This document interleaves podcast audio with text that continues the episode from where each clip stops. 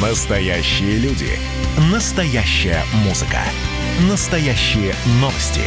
Радио «Комсомольская правда». Радио про настоящее.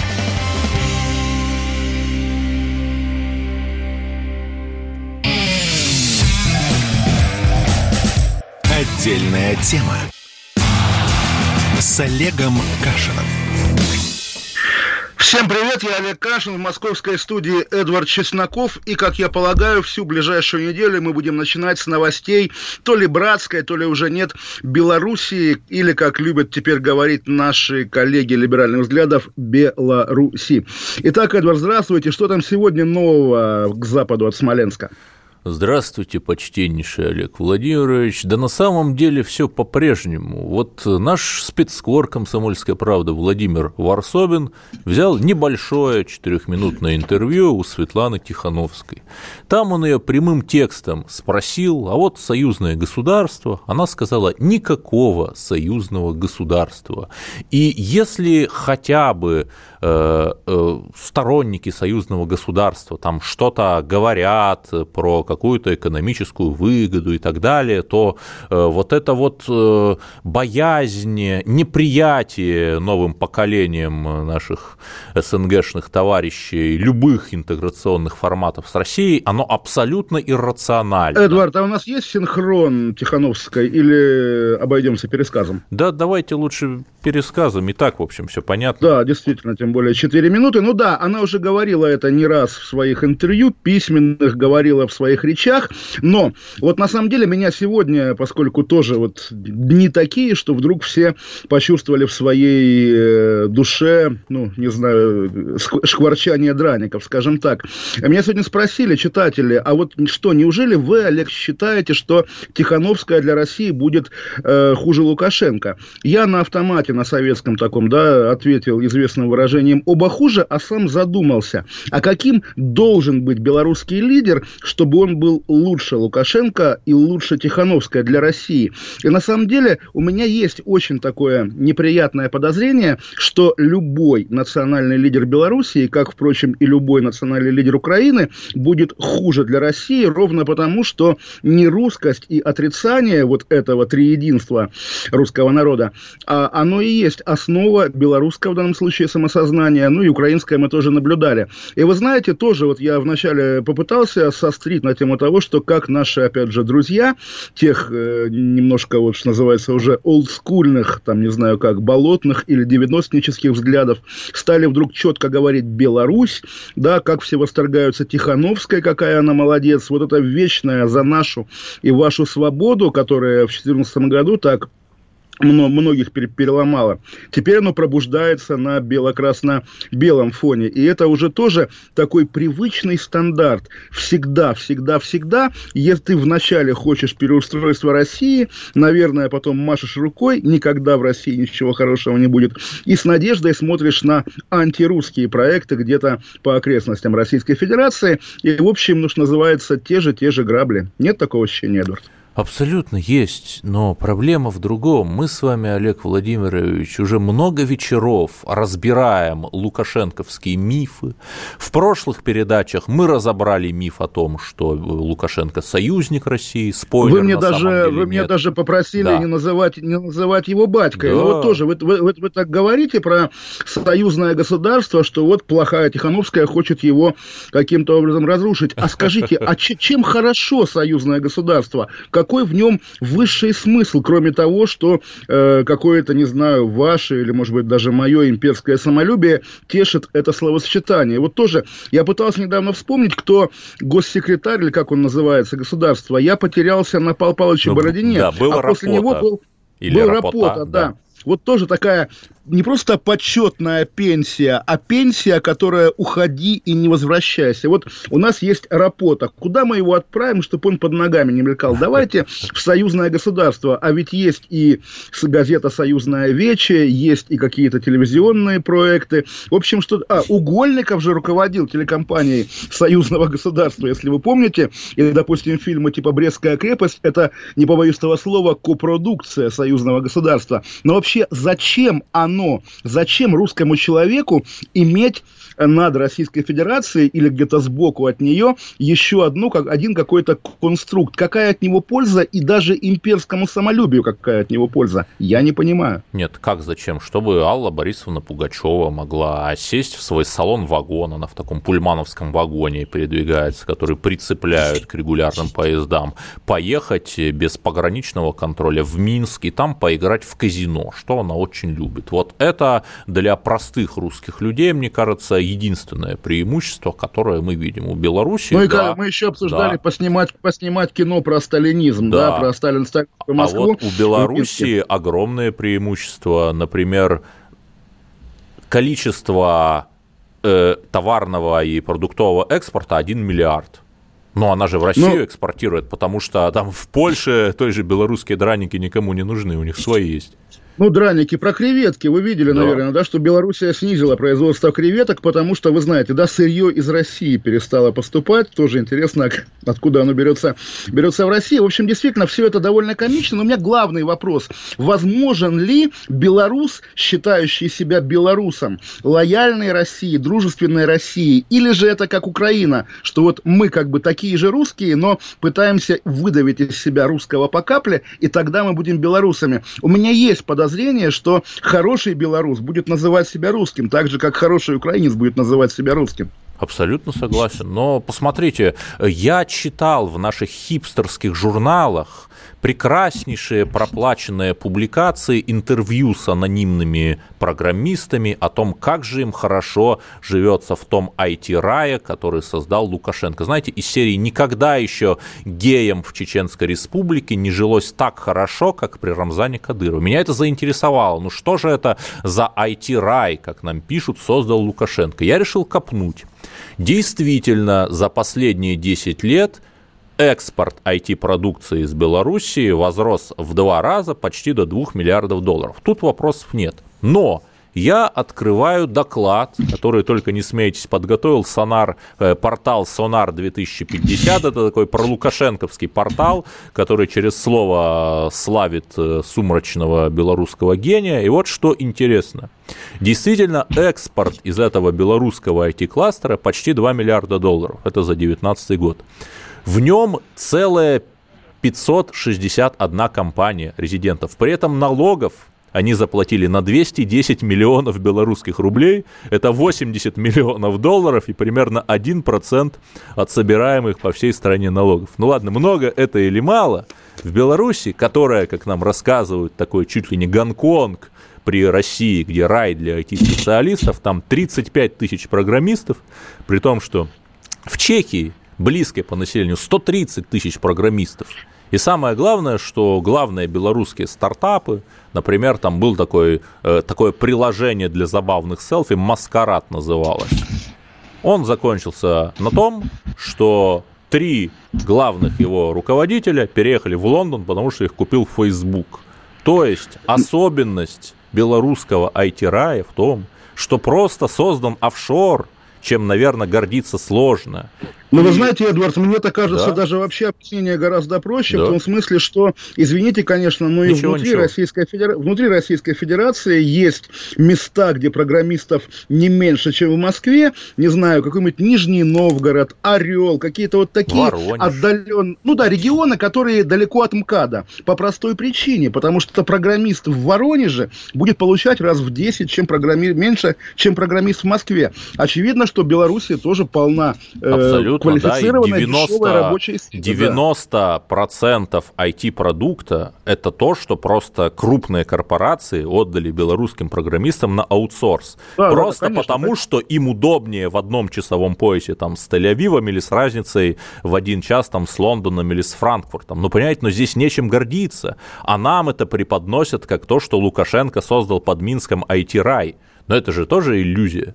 Я даже, Такая в таком, иллюзия, как я даже в, таком ключе, в таком ключе об этом слышал, что там программисту проще, потому что к нему не придет товарищ майор. И здесь тоже вопрос, какой товарищ майор в среднем да, приходит к российскому программисту, и какой товарищ майор не приходит в Белоруссии, потому что в Беларуси это товарищи майоры гораздо более активны, чем даже у нас, как бы это дико не звучало. Потому что истории про туриста, который был одет не по-белорусски, а по-молодежному, по-хипстерски, и его останавливали останавливают на улице и проверяют его рюкзак на предмет бело- красно-белого флага в рюкзаке, это как раз стандарт белорусский, до которого Россия пока даже еще не доросла. В общем, тоже мне даже, может быть, неловко как бы выступать с такой пророссийской позицией сегодня. Но, Но я бы сказал, деле, просилово-башенной про Силвабашина, окей, когда мы говорим о беспрецедентной полицейщине современной России, что во многом правда, и даже, допустим, на примере вчерашней а, драки в парке Горького, когда сегодня все-таки возбудили уголовное дело в отношении десантников, нанесших какие-то удары ОМОНовцам. В общем, наша российская полицейщина, конечно, очень сильно отстает от белорусской. Может быть, догоним, даже, скорее всего, догоним. Но пока говорить о том, что в Белоруссии кому-то, пусть даже это IT-специалисты, кому-то лучше, чем в России, ну, наверное, большое-большое преувеличение, идущее корнями туда же, в те времена, когда мы полюбили называть Лукашенко батькой, да. или там распродажа белорусской обуви или белорусские молочные продукты, вот. которые а вы, более... кстати, видели, наши, чтобы да. эта дорога в две стороны работала? Вы видели, например, там магазины русской еды в Белоруссии? Почему-то нет как-то несправедливо получается, а? Ну, заправки Лукойла, я думаю, там есть, хотя не уверенно говорю об этом, может быть, и их там тоже нет. Но, в общем, действительно, дорога с двусторонним движением, она же не только Белоруссии касается, а всего Евразеса, потому что и в Кыргызстане русскому не очень хорошо сегодня. Да, и мы продолжим говорить на эти и другие темы в следующем блоке, да, Олег Владимирович? У нас Я думаю, да, потому много что Белоруссия, припасено. Белоруссия, Про Абхазию Белоруссия поговорим. Неисчерпаема, да, а Абхазия еще более неисчерпаема. Уходим на паузу. Олег Кашин, Эдвард Чесноков. тема с Олегом Кашином. Красное на черном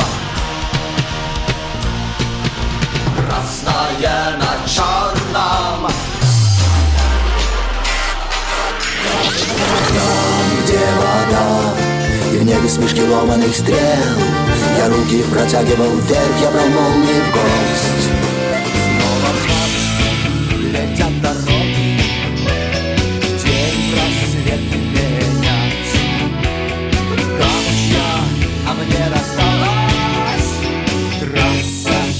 Е-95 Опять игра, опять кино. Снова выход на бис. Комсомольская правда. Радио поколения Алисы.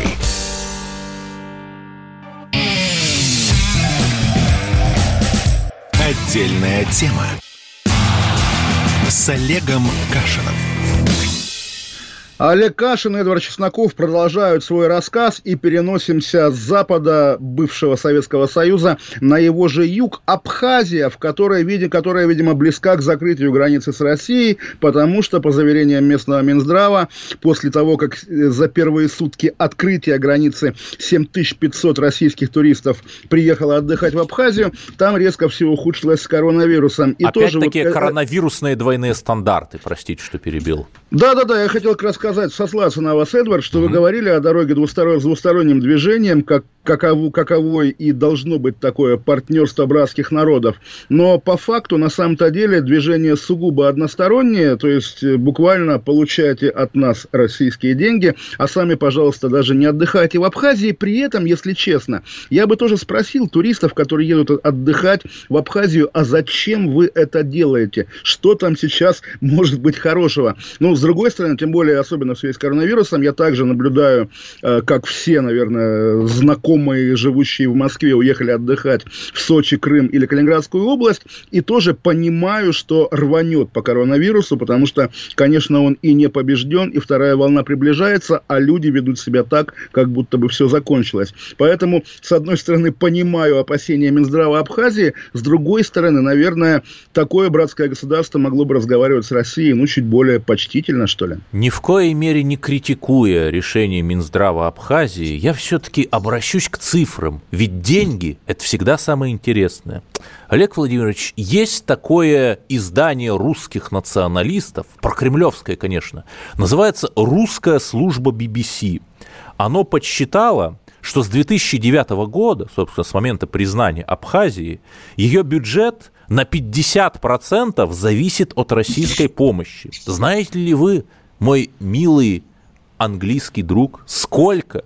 30 6 9 миллиардов рублей только за 9-16 годы получила от Абхазии, э, получила от России Абхазия, это почти в полтора раза превышает годовой ВВП республики.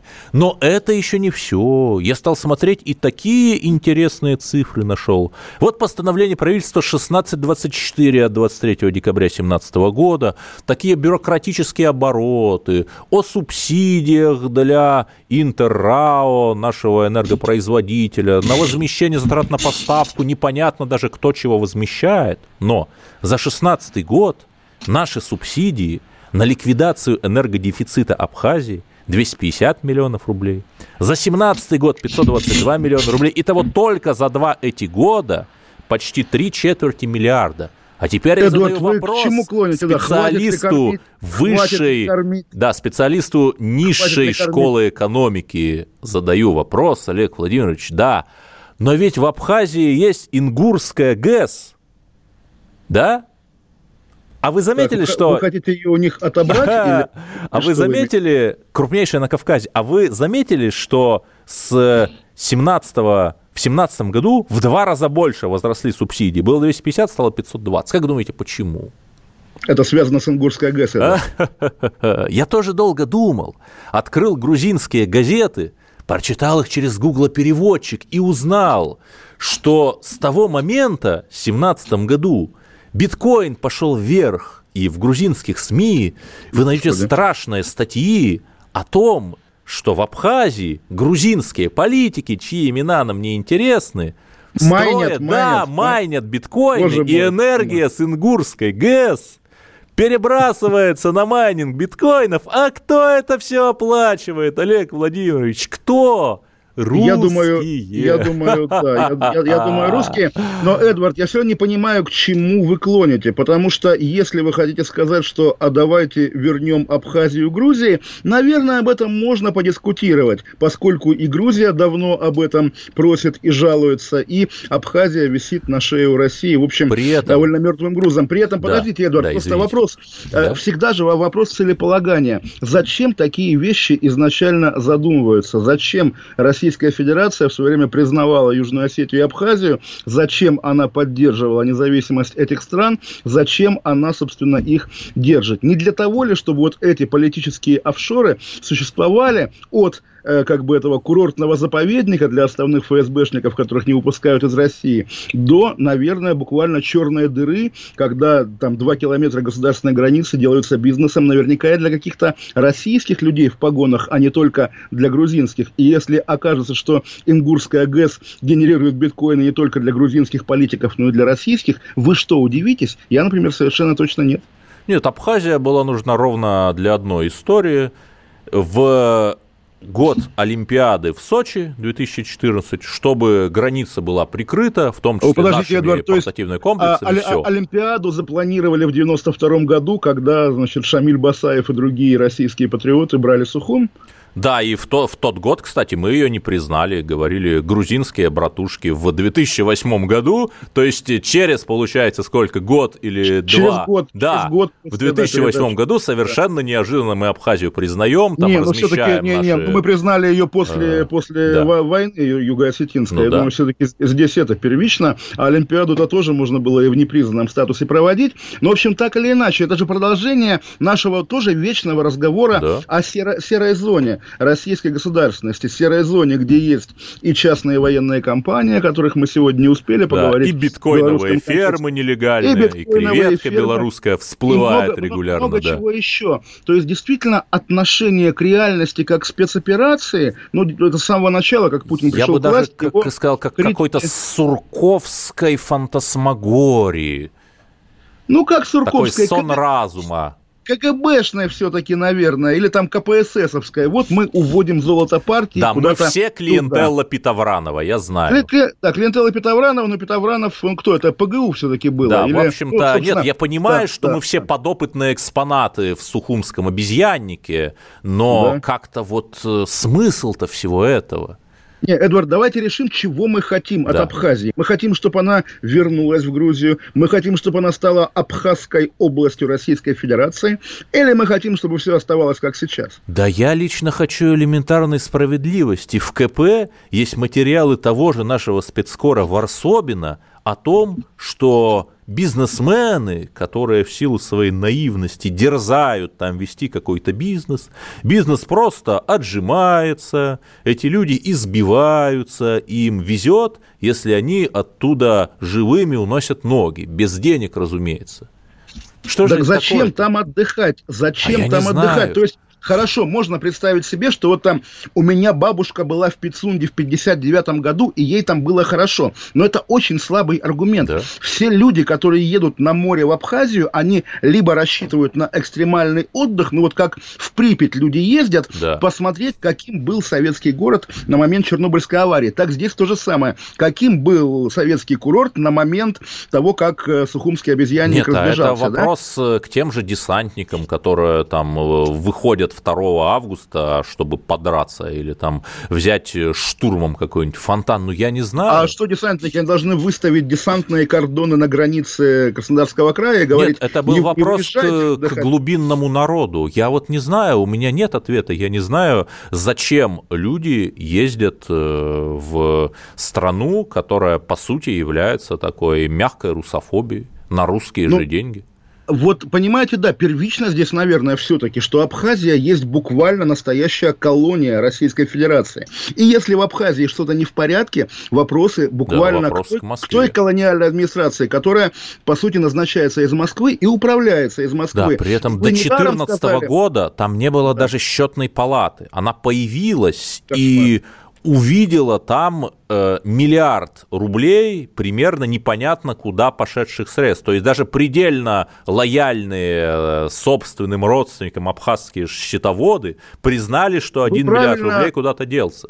Вы правильно, Эдвард, назвали имя Суркова в контексте фантасмагории, ведь именно Владислав Сурков, бывший замглавы администрации Кремля, потом в ранге помощника президента России отвечал за буквально колониальное управление Абхазией. И давайте представим, да, вот завтра Владислав Сурков выходит из своего дома, там, не знаю где, в Барвихе, Жуковке, на него надевают наручники, говорят, старик Сурков, ты как-то с Абхазией очень подозрительно себя вел, давай мы тебя посадим в тюрьму. И это будет самый лучший сигнал и абхазским коллаборантам, которые привыкли жить в черной дыре, через которую непонятно куда утекают российские деньги, и тому новому поколению российских чиновников, чиновников которые сменили Владислава Суркова. Давайте посадим Суркова. Он давно заслуживает того, чтобы его за что-нибудь посадить. Слушайте, тюрьму, я да? не поддержу ваши требования иллюстрации. Я думаю, что Нет, лучшим наказанием для Суркова дело, да. будет введение творческого семинара в литературном институте.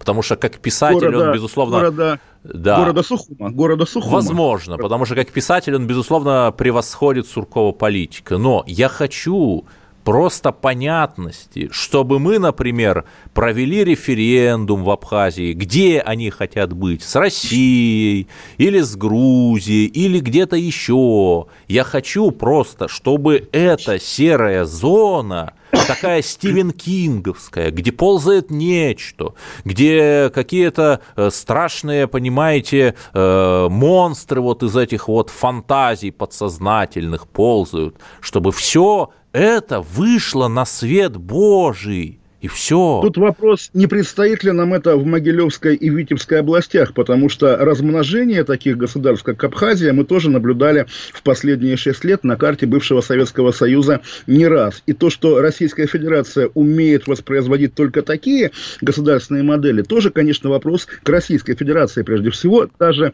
не к путинской, а с 90-х же годов это началось. Мы сейчас опять уйдем на новости, вернемся через пять минут и будем говорить, Эдвард, о чем? О сестрах Хачатурян тема с Олегом Кашиным.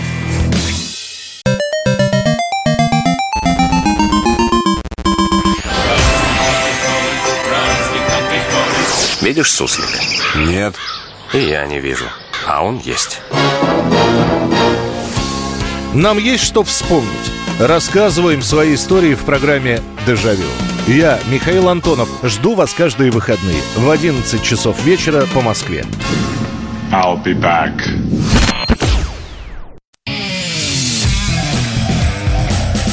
Отдельная тема с Олегом Кашиным. Еще раз всем привет, Олег Кашин, Эдвард Чесноков, и мы говорим о деле сестер Хачатурян, который будет рассматривать коллегия присяжных. Об этом сегодня сообщили в Мосгорсуде. Ну, дело Кристины и Ангелины. Младшую сестру пока не определились, но, видимо, тоже будут присяжные судить. И это можно было бы назвать оттепелью, как и тоже довольно сенсационную сегодня новость про отмену приговора Мамаеву и Кокорину. И здесь я, наверное, конспиролог, который вечно видит руку э, руку группы Петровранова, как правильно говорит Эдвард. Угу. Но я здесь скорее вижу отсутствие руки Ольги Егоровой, вечной главы Мосгорсуда, которая, как уже бесспорно, как уже все знают, уходит. И как-то началось что-то с московскими судами происходить. Может быть, завтра мы увидим новые суды. Понятно, что дело сестер Хачатурян такое модельное, медийное, образцовая икона мирового феминизма. Наверное, оно может стать такой витриной нового московского правосудия судья. Кстати говоря, Эдвард, вот я неловко спрашивать, и я сам стараюсь свою позицию по этому делу куда-нибудь э, прятать, да, на самом деле, потому что оно очень токсичное. Поэтому спрошу вас, вы как считаете, их надо сажать или отпускать? Я считаю, что надо отпускать, особенно с учетом того времени, которое они провели в тех или иных формах ареста. Однако, вот говорят с восторгом про коллегию присяжных. И, кстати, теперь не 12, как вы могли бы предположить, а 6.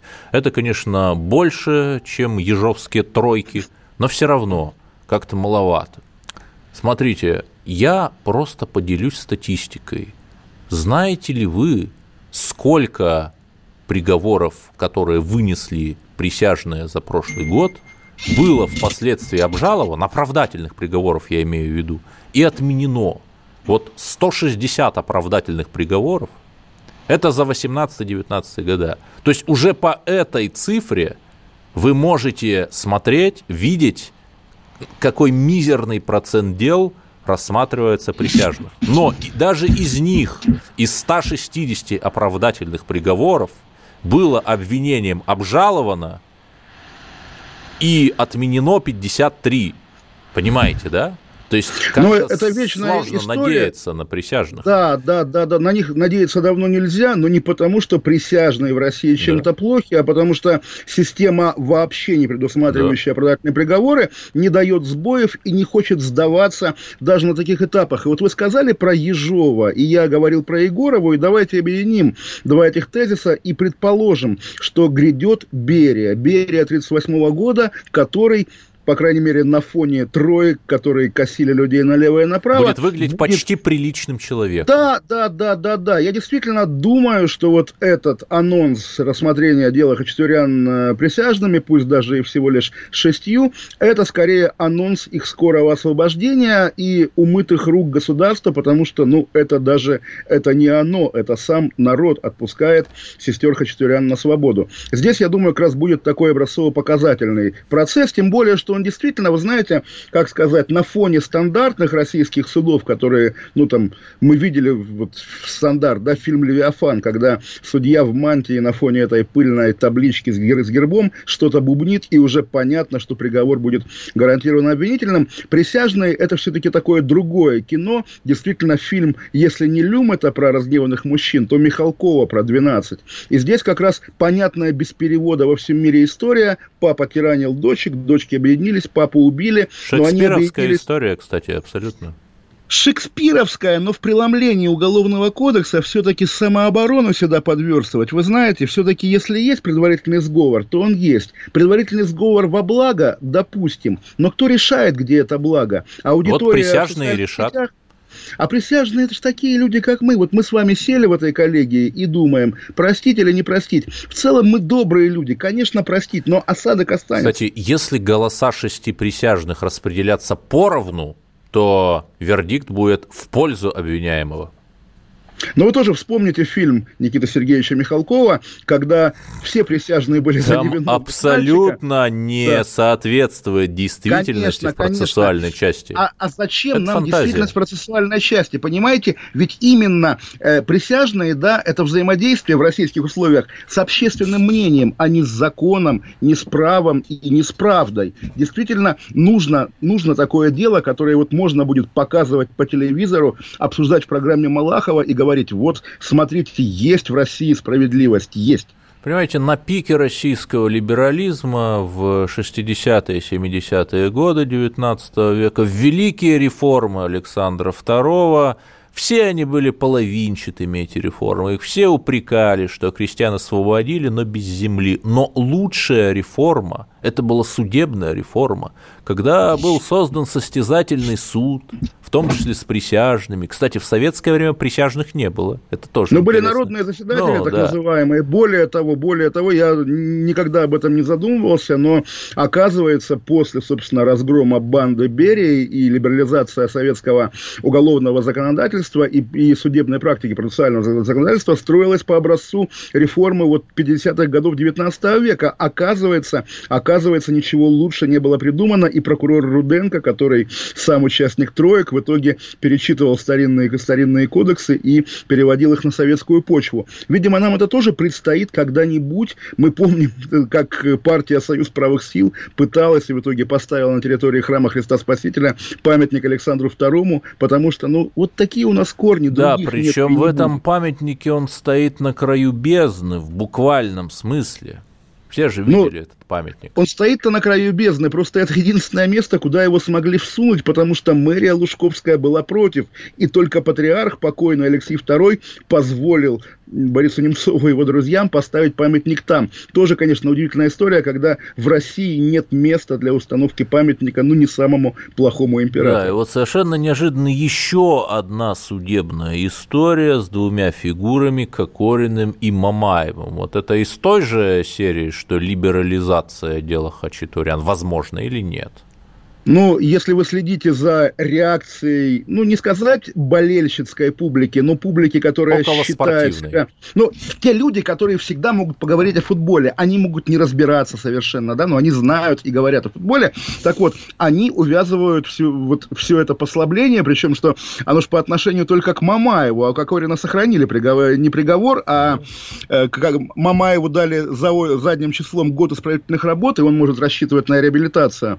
А Кокорину сохранили срок, но при этом все равно люди, говорящие о футболе, увязывают пересмотр их приговора с переходом Кокорина в «Спартак». Слушайте, история. мне это напоминает вот всю эту советскую конспирологию, когда, например, в спортклуб ЦСКА всеми правдами и неправдами под угрозой мобилизации в армию конечно, конечно, э, мобилизовывали лучших спортсменов со всего Союза. То есть у нас сейчас те же самые, да. Э, получается, интенции двигают наши Вы, вы знаете, вот я как раз не верю в этот слух про «Спартак», потому что у «Спартака», не касаясь Мамаева и Кокорина, отдельная же история, да? продолжающаяся уже год. Да, но сейчас идут репрессии в отношении фанатов «Спартака», если знаете. Посто... Э, Тушинский районный суд Москвы запретил болельщику «Спартака», заводящему трибуны Михаилу Дивинскому посещать матчи в течение года. В конце 2019 года суд запретил другому заводящему «Спартака» Валерию Бевзе ходить на матчи в течение полутора За лет. это ли люди выходили перед гостиницей «Москва» и читали московские новости в 89 году? Вы знаете, в 89 году Дзюбе сколько было лет? Вот, Наверное, вот и 10. Я про то же, вот и Но я про Дзюба, то же. Дзюба, собственно, в чем здесь проблема? Вот удивительно, да, началось с того, что они стали Дзюбу ругать матом с трибун, и, соответственно, Дзюба обиделся, а Дзюба влиятельный футболист. И в итоге уже год продолжается такое прессование, прессование болельщиков «Спартака», и, в принципе, уход Кокорина в «Спартак», как бы это ни выглядело комично, выглядит скорее переходом на сторону народа. И если ослабляется приговор в отношении в отношении них, то можно вспомнить, что э, тайным мотором приговора, тайным его инициатором был пресловутый ПАК. Знаете песню, да, стулом да, получает да, да. ПАК карающий стул Кокорина. Человек, который якобы создавал, отвечал, ну, очевидно, правда, отвечал за создание лимузинов «Аурус», и поэтому, собственно, у него есть ресурс посадить даже таких знаменитых людей. Но, в общем, тоже это, я Нет, думаю... а я почему думаю... вы думаете, что он их сажал? Может быть, никто ж не знает. Может быть, он, наоборот, просил по-христиански да, проси, с ними получить. Никто ж не знает. Просил их отпустить, А суд говорит, нет, если уже дело заведено, система обратного хода не имеет. Но наш же говор... суд не самый гуманный в мире. У нас суд самый гибкий в мире. И как раз э, в московских судах за эту гибкость на протяжении многих-многих лет отвечала Ольга Егорова. И я снова упираюсь в то, что а не ее ли уход приводит к пересмотру самых одиозных уголовных дел недавнего прошлого. А у меня другое предположение. Ведь э, есть э, конспирология, что вот Хабиба Нурмагомедова, раз уж мы говорим о спортсменах, назначат начальником Дагестана. Может, и как Кокорина с Мамаевым куда-то хотят назначить. Вот они вроде как в Белгородской области мотали, а там как Вы раз знаете, одна из ну, несменяемых ну... фигур. Может, их к чему-то готовят? Про, Мам, про Мамаева общее место, что он настоящий ауешник, то есть человек не как вот интеллигенция любит говорить mm-hmm. ауе, показывая, что на самом деле она настолько рафинирована, что даже уголовные кричалки ее не портят. А Мамаев реальный ауешник, живущий по реальным понятиям. Поэтому я бы его отправил в Забайкальский край да, губернатором. Абсолютно. И там, может быть, там, может быть, он бы исправился, потому что, ну а что там может быть вообще хорошего, при всем уважении к нашим забайкальским друзьям? Да, даже, в общем-то, э, русский футбол это каторга. Смотреть его такая же каторга, как играть. Но, Эдвард, а разве вы не болели за сборную России в 2018 году? Ведь так болели болел, же, болели. конечно. Правда, там не было ни Мамаев, прошла? ни Кокорин. Куда она прошла она в наши сердца прошла? и души. Вот наши именно, сердца вот и именно. души, и воспоминания о 18 году. А в итоге все Кузнецкий мост и вечные французы, понимаете? Никольская. Мы вернемся через пару минут и будем говорить, я забыл о чем, но о чем-то очень важном. Олег Кашин, Эдвард Чесноков. Отдельная тема с Олегом Кашином.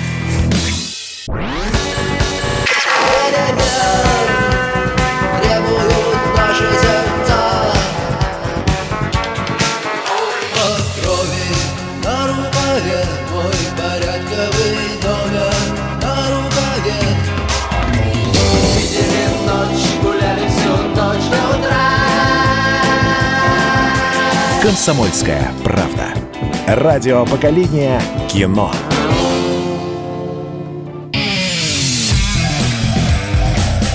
Отдельная тема с Олегом Кашиным. Олег Кашин, Эдвард Чесноков, и мы переходим к новостям культуры, и давайте заслушаем, заслушаем Эдварда, потому что это его идея покритиковать пресловутый винзавод. Нет, я счастлив, что у нас есть хотя бы одна такая площадка, где можно, можно встать и сказать все о чем ты думаешь про кровавый режим не только в эфире радио BBC Москвы, но и в эфире Москвы, да еще и с винзаводом. Понимаете, открылась там выставка под названием «Под давлением», что характерно первая посткарантинная, ведь у нас же ковид победили или нет, как в ящике Шрёдингера, неясно. И там такой интересный контент, понимаете, можно посмотреть фотографии. Человекоядные двуглавые орлы, ну, Эдвард, вы да. так рассказываете, как будто бы там, как будто бы действительно какой-то секс, насилие и колоедение. Там, насколько понимаю, насколько понимаю, дело сети, дело Дмитриева, да. то есть проявление той самой полицейщины, которую мы в нашей программе критикуем. И если я правильно вас понимаю, вы возмущены тем, что винзавод получает государственные субсидии и на эти деньги делает антигосударственные выставки. Я Абсолютно. правильно вас понимаю или упрощаю? Я же, не, я же ничуть не возражаю против того, чтобы росло 100 цветов, но 2 апреля, хорошо, что не 1, на пике коронавирусных ужасов, объединение этих креативных кластеров во главе с винзаводом направляло письмо нашему дорогому и любителю мэру, так, так похорошевшей, со слезной просьбой там, освободить их от налогов, хотя, в общем-то, не очень понятно, при чем тут мэр. И тут они, так, друзья, вы или так сервильничаете, или выступаете за свободу. И знаете что? Вот Софья Троценко и другие товарищи. Когда... Софья Троценко и ее супруг, да, тоже фамилия Троценко, да, который связан Троценко. со, страшно сказать, какой компанией. Да. Но еще раз, да, э, он, он большой начальник в Роснефти, да, насколько я понимаю, угу. или какая-то какая доверенная фигура Игоря Сечина. Все-таки вот просто я... Вы осторожный человек, поэтому не да. произнесете это Ну, потому вслух, что в Москве, но... под Москвой нахожусь. Не, я, я не про Роснефть, от... я, я, я, про, я про ключевой тезис, угу. да, что если государство дает тебе деньги, или тем более, если ты просишь у государства деньги, будь добр быть лоялен государству. Быть лоялен государству, да, наверное, любой гражданин, который не в тюрьме, в принципе, он лоялен государству, потому что, ну, как бы, он не совершил ничего, за что государство могло бы его наказывать. Да, но при а этом... так требование лояльности политической, требование лояльности скрепом за то, что тебе дают деньги. Вот совершенно серьезно, я уже много раз эту мысль повторял, если бы сегодня пришел, там, не знаю, Эльдар Рязанов в Минкульт и говорит, вот у меня такая идея кино снять, да, мужик напился, полетел в Петербург, заблудился, ему говорят, да, слушай, а какой государству от этого будет смысл? Да, давай-ка ты сними лучше что-нибудь про героев-панфиловцев. В итоге сегодня в этом смысле свободы гораздо меньше, чем в Советском Союзе. Сегодня Тарковский невозможно возможен. Потому что то же самое, ах, ты получаешь деньги из бюджета, тогда давай пропагандируй, там, не знаю, что День Победы или спортивные победы, как тоже почему-то одно время было модно. Это неправильный подход. Товарно-денежные вещи, товарно-денежные отношения в этих вещах не работают. И когда государство хочет лояльности, оно получает в итоге каких-то абсолютно безумных ремесленников, что в искусстве, что, между прочим, и в медиа тоже. Потому что лоялизм как профессия, он отменяет основную профессию, будь то художник, художник, медийщик или, скажем, не знаю кто, токарь. Олег Владимирович, а вы знаете, каких огромных исторических результатов достигло Министерство культуры США? Не знаете, правильно, потому что в США нет Министерства культуры, там нет государственных грантов, там нет э, институций, там нет фонда кино, который на скрепное кино там миллионы или даже уже миллиарды раздает, а культура есть. Голливуд есть, который все смотрят, понимаете? знаете, Галереи Эдвард, есть, куда все знаете, ходят, Эдвард, там Гугенхайм и так далее. Когда, когда Голливуд вдруг начинает идти строем, будь то МИТУ, БЛМ или что-нибудь еще, начинаешь сомневаться в том, что там нет Минкульта или отдела культуры Центрального комитета КПСС. Само название структуры, которая бы называлась Министерство культуры, абсолютно второстепенно. В Великобритании нет Министерства культуры, вот. за, зато есть государственные фонды, которые вполне э, широко дают деньги разного рода так, художникам. Но я не могу себе представить, это. чтобы там в Германии или в США на деньги вот тех самых фондов сняли бы, например, кино, как злобные темнокожие угнетатели берут в рабство белых там и что-то с ними делают, да? А у нас это вот снимают на деньги фонда Российская полиция темнокожие угнетатели Юрия Дмитриева? Нет, или, я или... имею в виду что снимать э, русофобский контент за российские деньги, да, снимать фильм там наподобие «Сволочей», снимать фильм наподобие «Четыре дня в мае», где э, худшие вообще на свете это красноармейцы, снимать э, фильмы наподобие «На Париж», где тоже госсубсидии, насколько я знаю, были. Как же так? Снимать ну, фильмы, Эдвард, наконец, взломать снимать... блогеров, понимаете? То, это это Патри... же все говорили нам. Э, Патриотический да. контент, все попытки его снимать, причем даже не на бюджетные деньги, на народные деньги, вот тех же панфиловцев снимали, почему-то получается такая же тупая плоская сказка. Сволочи, я не знаю, почему вы вспомнили, это же давно было, 15 лет назад. Так, а сих пор ничего не... не изменилось. А что сказали бы Левиафан, например, тоже одно время, одно время было модно говорить, что Левиафан. Понимаете, что такое русофобский контент? Мы понимаем, смотрим там на стоящие на полках книги классиков и примерно понимаем, что каждого там второго, по крайней мере, ну там, не знаю, начиная с Лескова, конечно же, хотя он был охранитель, но, по крайней мере, все, всю вот эту публику, Толстой, Достоевский, Тургенев, тоже находились люди, которые упрекали в антипатриотизме и, там, не знаю, в чем в русофобии, но время как бы так получилось расставляла по местам, так получалось, да, что никогда государственный идеолог не имеет финального слова в том, что вот это классика, это крутое, Слушайте, это ну великое. когда Достоевский переписывался с Победоносцевым, то я бы не сказал, что он не был государственным идеологом. Понимаете, когда Он- он Пушкин был- встречался с Николаем Не, Первым, он был это, государственным что идеологом. Пушкин, что Достоевский были такие же Когда государственные идеологи, Тютчев как- был цензором. а, как, как вы, то есть, они есть- были они были государственнее То есть государственных лоялизм и качественный контент, как у Пушкина, Тютчева, Достоевского и так далее, он вполне себе сочетается. Не, Эдуард, по- э, понимаете, это еще раз тот лоялизм, который у вас, быть путинистее Путина, условно говоря. А когда лоялизм, лоялизм, получается Семен Бабаевский, да, или худшие фильмы Сергея Бондарчука, которые мы тоже уже не помним, там, не знаю, «Красные колокола». Попытки создать заведомый патриотический шедевр всегда обречены. Поэтому, да, поэзия буквально добыча радио. Так как вот, радио, именно когда- поэтому нам нужно запретить все эти госсубсидии, которые все равно распиливают, а чтобы решал рынок. Ну, не идет человек на Левиафан. Соответственно, и Левиафанов не будет, раз они не будут окупаться в прокате, а будут ленты, отвечающие запросам глубинного народа. Про вот и голых все. женщин, Эдвард, и про Про месиво. то, Проходили что это русские 90 люди – это красивые и 92 году. богатые люди. Вот такие фильмы у нас будут после До завтра упразднения тогда, Минкульта. до, до завтра тогда, дорогие друзья. Отдельная тема. С Олегом Кашиным. Видишь, там на горе возвышается крест. Раньше и не думал, что у нас на двоих с тобой одно лишь дыхание. Ален Делон говорит по-французски.